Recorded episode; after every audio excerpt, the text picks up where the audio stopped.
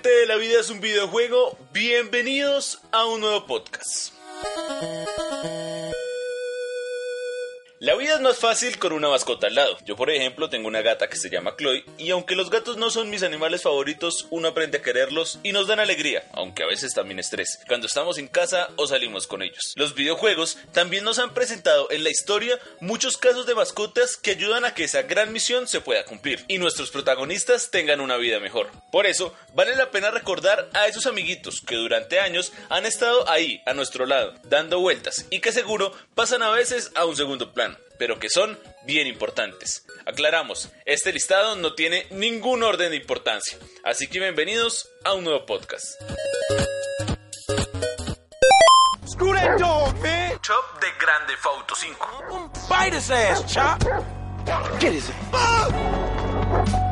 Arranquemos con un perrito gordo pero juguetón. Chop, que significa chuleta en español, primero fue mascota de la mar, pero tras una misión en la que debemos manejarlo para capturar a un vaya y también donde se pone juguetón con una perrita, pasará a ser nuestro. Después de esta misión, será la mascota de Franklin, teniendo el privilegio de vivir en las épocas duras de los barrios marginados y luego pasar a la gran mansión, donde tendrá espacio para correr por toda la casa. Con este perrito, un Rottweiler, podremos salir a jugar, llevarlo en el carro e incluso con la aplicación Dayfruit podemos podemos cambiarle el collar, enseñarle trucos y tener una experiencia casi como la de un Tamagotchi.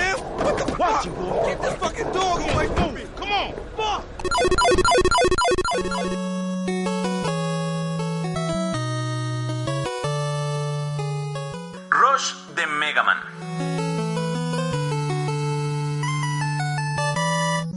Apareció por primera vez en el Mega Man 3 y luego lo haría en las siguientes entregas. Este perro robótico será clave para muchas misiones y mecánicas del juego. Como si se tratara de un Transformer, se puede convertir en un montón de cosas, como plataforma para saltar, patineta, armadura, submarino e incluso un jet. Fue una gran inclusión del juego y siempre será recordado. La saga después incluyó otros animales, pero Rush se quedó en nuestro Cora Gamer. Esta mascota está inspirada en el anime Neo Human Crash Heart en la que había un perrito llamado Friender.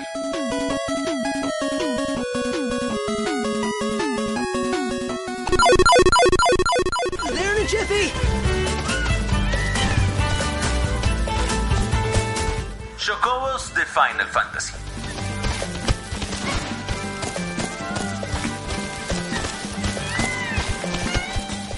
Hablemos de los pajarracos gigantes de Final Fantasy, que la verdad su nombre parece más el de un cereal, los chocobos. Son unos animales que fueron incluidos para ayudarnos en nuestro transporte por el mundo. Su primera aparición se dio en el Final Fantasy II de 1998, lo que los convierte en una insignia de la franquicia. Incluso hay varios mitos sobre ellos, como el chocobo dorado. Su importancia en la saga ha sido tal que incluso tienen varios títulos propios, de carreras, para teléfonos móviles con minijuegos y un juego de mesa al estilo Monopoly, además de otros tantos.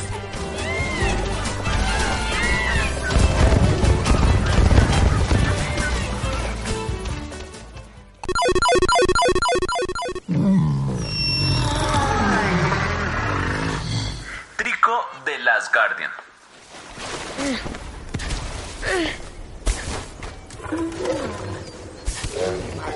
No sabemos muy bien qué clase de animal es este, pero según su nombre, en japonés, Toriko significa prisionero, que para quienes han jugado el videojuego entenderán muy bien esto. Pero Trico es una combinación de pájaro, que en japonés es Tori, y gato, que en japonés es Neko. Después de esta clase de japonés, hay que decir que esta mascota gigante y tierna es clave en el viaje que vamos a emprender y su lazo con el protagonista. Para no dañar la historia y hacer un spoiler, aunque este juego ya tiene varios años, Trico tiene la misión de robarse a los niños, pero aquí será diferente.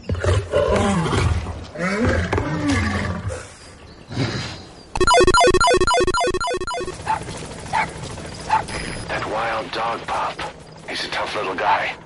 Boss, this is no time to be playing with animals. What are you gonna do, boss?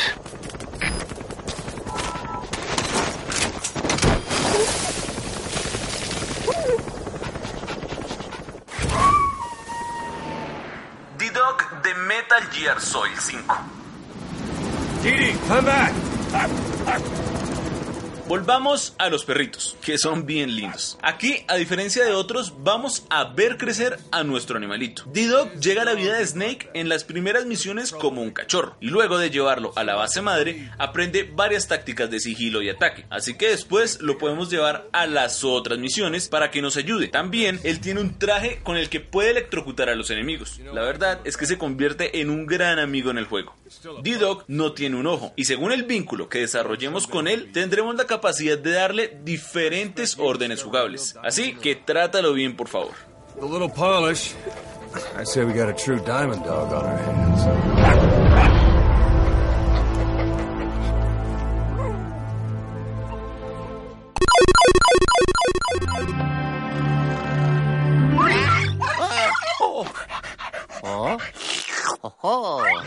Ectochusho de Luigi's Mansion.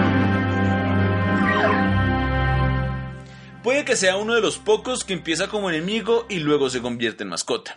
Luigi nos da una lección de que debemos apoyar la adopción de animales. Ectoshusho aparece en Luigi's Mansion's Dark Mook como uno de los fantasmas que él debe cazar en una de las misiones, pero luego Luigi decide quedárselo y será importante para revivirnos si obtenemos el hueso dorado. Ectoshusho es un perrito muy juguetón que corre por todo lado y que tiene una ventaja, no tienes que limpiar el popó.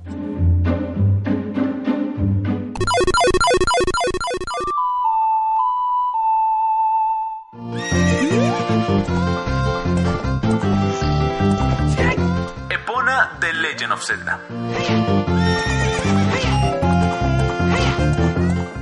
Que llegó este animal me doy cuenta que hay muchos machos, así que aquí tenemos a la primera hembra. Epona es una yegua que ha estado en la saga para ayudar a Link en su transporte y para invocarla él toca su canción. Su nombre proviene de la diosa celta de los caballos, que no es cualquier cosa. Epona aparece por primera vez en Ocarina of Time y para obtenerla debemos domarla, tocar su canción y luego ganarle a Ingo, un malandrín dueño del rancho donde está la yegua, que además nos retará dos veces y se pondrá muy cansón, pero finalmente ella será nuestra aliada en el viaje.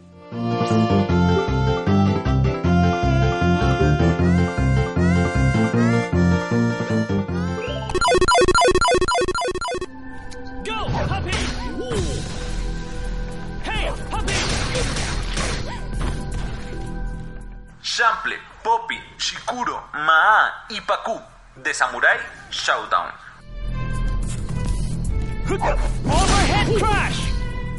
Aquí tenemos cinco personajes, pero decidí juntarlos porque son de la misma saga. Vamos a describirlos de manera rápida. Shample es una bestia inofensiva y tierna, y que la verdad no sé qué puede hacer, porque parece un cerdo, pero hace como un gato. Este animalito pelea junto a Mina y puede golpear a los enemigos.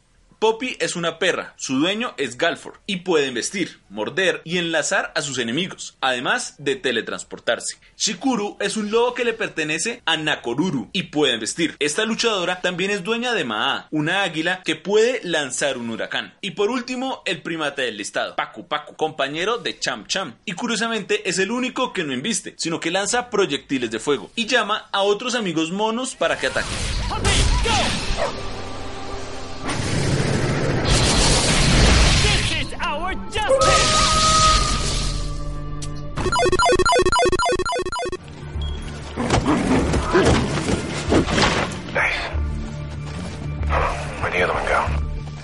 Riley de Call of Duty Ghost.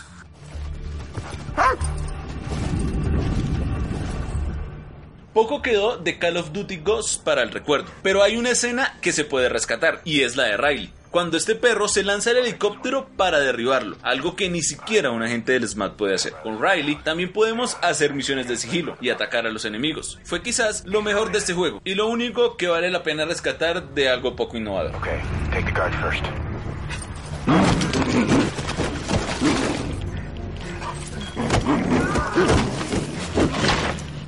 All clear. Good boy, Riley. Riley. Here we go.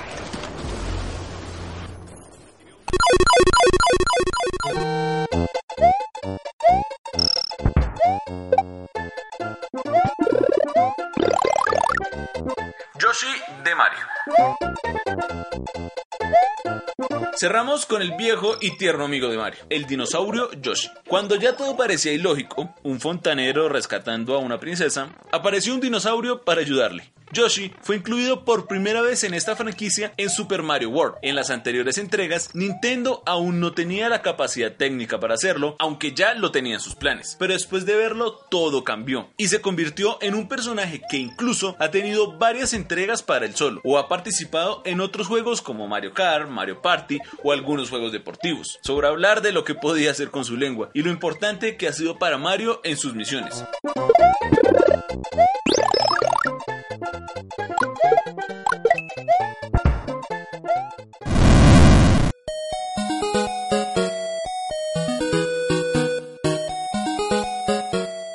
Bien, mi gente, estas eran 10 mascotas que han estado en los videojuegos a través de la historia, animales, bestias, robots o lo que sean, pero que hemos tenido la oportunidad de querer. Pueden dejarnos sus comentarios contándonos cuál de todas estas mascotas les gustaría adoptar. Yo por lo menos me quedo con Ectoshusho por aquello de el pomo, pero en nuestras redes nos pueden dejar su respuesta o añadir otro animal a este listado. Además, en Patreon también nos pueden apoyar y dar su aporte. Y así también nosotros tener con qué darle de comer a los animalitos que tenemos en la real. Recuerden que estos son los podcasts de La Vida es un videojuego. Pueden seguirnos en nuestras cuentas de Twitter, de Facebook y de Instagram como La Vida es un videojuego. Además de leer todas las noticias, reseñas, análisis de la vida es un videojuego.com y escucharnos en Spotify, Deezer, Evox y iTunes. Ahí nos pueden encontrar. Así que estos son los podcasts. Nunca dejen de jugar y nos estamos oyendo.